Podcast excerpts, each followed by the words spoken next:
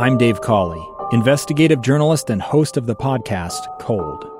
In October of 1985, a woman named Sheree Warren left work at a busy Salt Lake City office. To meet her estranged husband at a downtown auto dealership. She never made it home. Sheree's car surfaced weeks later in Las Vegas. In the parking lot of a hotel casino. No one knows how it got there. Strange. It was strange. Both Sheree's estranged husband and her boyfriend raised suspicion for investigators. I kind of thought that he might have done something. But no arrests were ever made. In Cold Season 3, we dig into double lives, make new connections in the case, and examine the difficulty raised by reasonable doubt. We want answers just as much as anyone else. They have creeps like that now, too, so nothing's changed.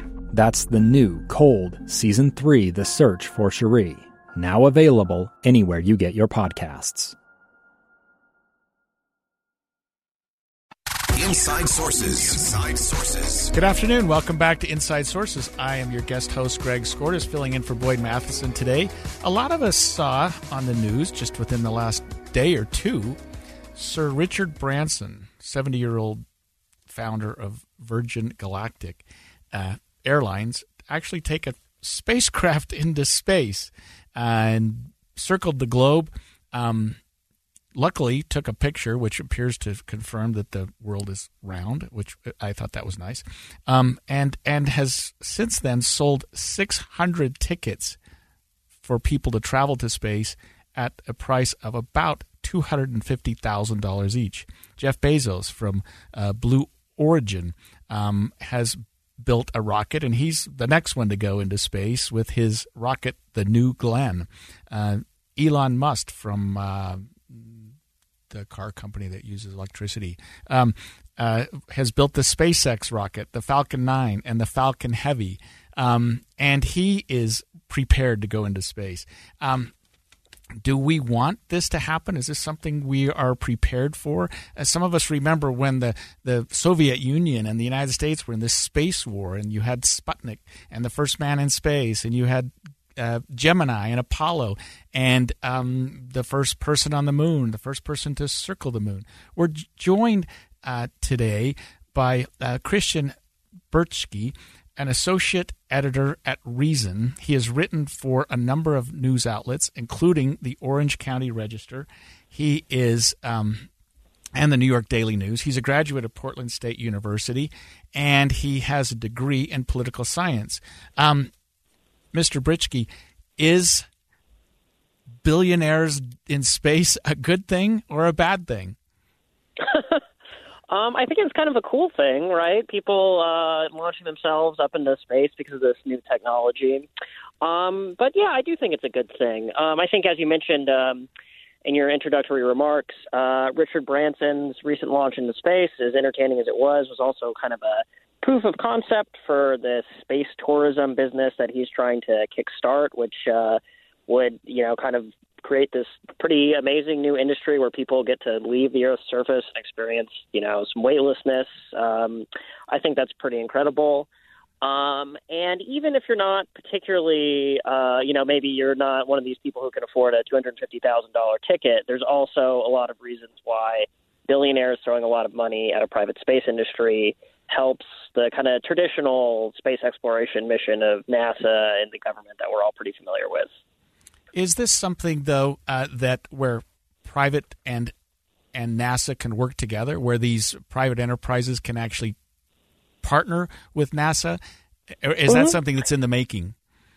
Yeah, sure. So it's something that's already happened, right? Um, so you remember in uh, May 2020, obviously a lot going on uh, during that time, but uh, one of the things that happened was you had astronauts, a couple American astronauts carried to the International Space Station from American soil for the first time in a decade um, in SpaceX's uh, Crew Dragon launch vehicle carried up there with SpaceX's Falcon 9 uh, rocket. Now, this was um, something that uh, SpaceX funded and operate, or SpaceX operated the mission by itself. Um, it, the mission was paid for by, I think, two and a half billion dollar NASA contract um, and that compares to NASA trying to spend about 30 million of its own money uh, building a, a different launch system that it would manage much more closely micromanage. That never got off the ground.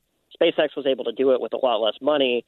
So, you know, I think this is a good example of, you know, SpaceX, obviously Elon Musk's company. Um, you know, this is a good example of how these private billionaires throwing money at the this this um, you know these endeavors is you know a complement to the government's own uh, kind of science mission. Joined this afternoon by Christian Britschgi, um, who is talking to us today about these uh, billionaires and these private enterprises are probably a better way to characterize it who are going into hmm. space uh, we've seen us uh, countries such as china and other countries who are i think france has have developed space programs it seems to be something that's not just limited to the united states and russia anymore um, is, is, this something that and you talked about the, the recent mission uh, uh to, to, that assisted NASA. Is this something that you think NASA is going to embrace ultimately? Oh, sure, absolutely. So this has actually been a bipartisan effort for NASA to do more um, partnering with uh, commercial space enterprises. Uh, started under the Bush administration, uh, really got a kickstart under uh, the Obama administration, and was continued by Trump. Um, all indications are the Biden administration is going to continue to do this, just because it's been so wildly successful. Um, I don't know how much into the weeds you want me to get on this, but um, uh, what the what NASA has been doing is offering, you know, with these companies, they do what's called a, uh, a fixed price contract, where they say we'll pay you this amount of money to get the job done, and any cost overruns are on you, the company, SpaceX, Blue Origin, whoever. Previously, what NASA would do, they used to, you know, they would work with private companies before, a Lockheed Martin or a Boeing, but that would be under what's called a cost plus contract model, where you design the thing and we'll pay you however much you spent on it plus a little bit extra. That was obviously a model for cost overruns. Uh, this new kind of a little bit more market oriented, a little bit more commercialized approach uh, is producing a lot of savings, and so administrations from both parties are very keen on it, and it's been, uh, yeah, a, a long running policy of NASA's that I think is going to continue. Uh, Richard Branson, the founder of Virgin Galactic, who who recently went into space took a lot of heat on social media. In fact, it was uh, he, he, was lambasted. Uh, is that is that misplaced or hypocritical in your opinion? Um, I mean, I do think it is for some of the politicians that were criticizing Richard Branson. I think it is somewhat hypocritical because, um, you know, I, I think uh, in the, the article that I wrote, I mentioned uh, Ro Khanna, representative from California, um, who said that uh, you know Jeff Bezos and uh, Richard Branson are wasting their money trying to go to space when we could be spending this money on healthcare and education. Uh, Representative Khanna, also a member of the NASA con- uh, caucus in Congress, uh, has supported a lot of bills uh, that would fund a lot of different technological developments. Obviously, he's okay with the government spending money on these priorities um, when that those dollars could conceivably be redirected towards health or education. He just doesn't like billionaires spending their money on it. So I think that is a little hypocritical.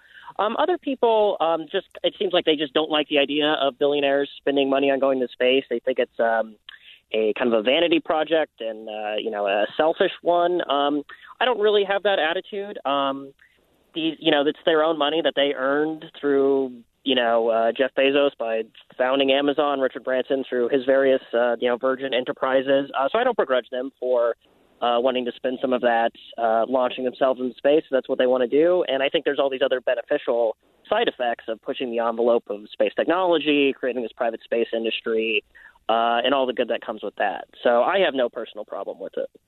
So, what do you say to people who say, well, you know, uh, Elon Musk has made a boatload uh, selling Teslas, and rather than contribute to social programs and sort of make the world a better place, he's shooting off into space. Yeah, I mean, I guess the first thing I would say is that you know him selling Teslas is a an example of him making the world a better place. He earned his money uh, and to some degree by making the world a better place. So I think that satisfies a social obligation to some degree. And also, you know, a lot of these guys, they do spend a lot of money on charity. Uh, Jeff Bezos, Richard Branson, you know, Bill Gates, so I, who he obviously doesn't have his own space uh, program, but um, these guys do spend a lot of money on uh, various social programs, social endeavors. They just also happen to spend money on space. And I don't know exactly, you know, I don't know if there's a precise amount of money they would have to spend on social programs or, you know, some more traditional charitable uh, endeavors before they're allowed to also spend money on cool new technology. Uh, you know, someone like um, you know, the the Koch brothers, they didn't build their own space program. They devoted a lot of money to cancer research and public arts and whatnot, and that didn't earn them a lot of love from the people criticizing Richard Branson now. So I, I don't know quite what would make these critics happy. Maybe nobody. Uh, Christian Britschgi, thank you so much for your time today. That was a fascinating conversation, and we'll see where this all goes. After the break, um, we've all seen some major protests, public protests in Cuba, something we're not used to. Uh, what should be the United States reaction to that? Uh, we're going to interview an expert, and his answer might surprise you. Two friends taking pictures of the rising full moon on a summer night. Two teenage kids doing what teenage kids do. When a stranger with a gun and a death wish changed everything. It was violent, it was senseless, and I will never understand it, I will never accept it. I'm Amy Donaldson, and unfortunately, we're all too familiar with stories about how violence shatters lives. But what we rarely see is how they are rebuilt. In a new podcast, The Letter, we relive tragedy, but only so we can hear the rest of the story the struggle to reclaim lives, the realities of grief, and the possibilities of forgiveness. I believe in miracles. Sometimes I thought there are no miracles. Yeah, there are, and this is a big one. Follow the letter at theletterpodcast.com or wherever you get your podcasts.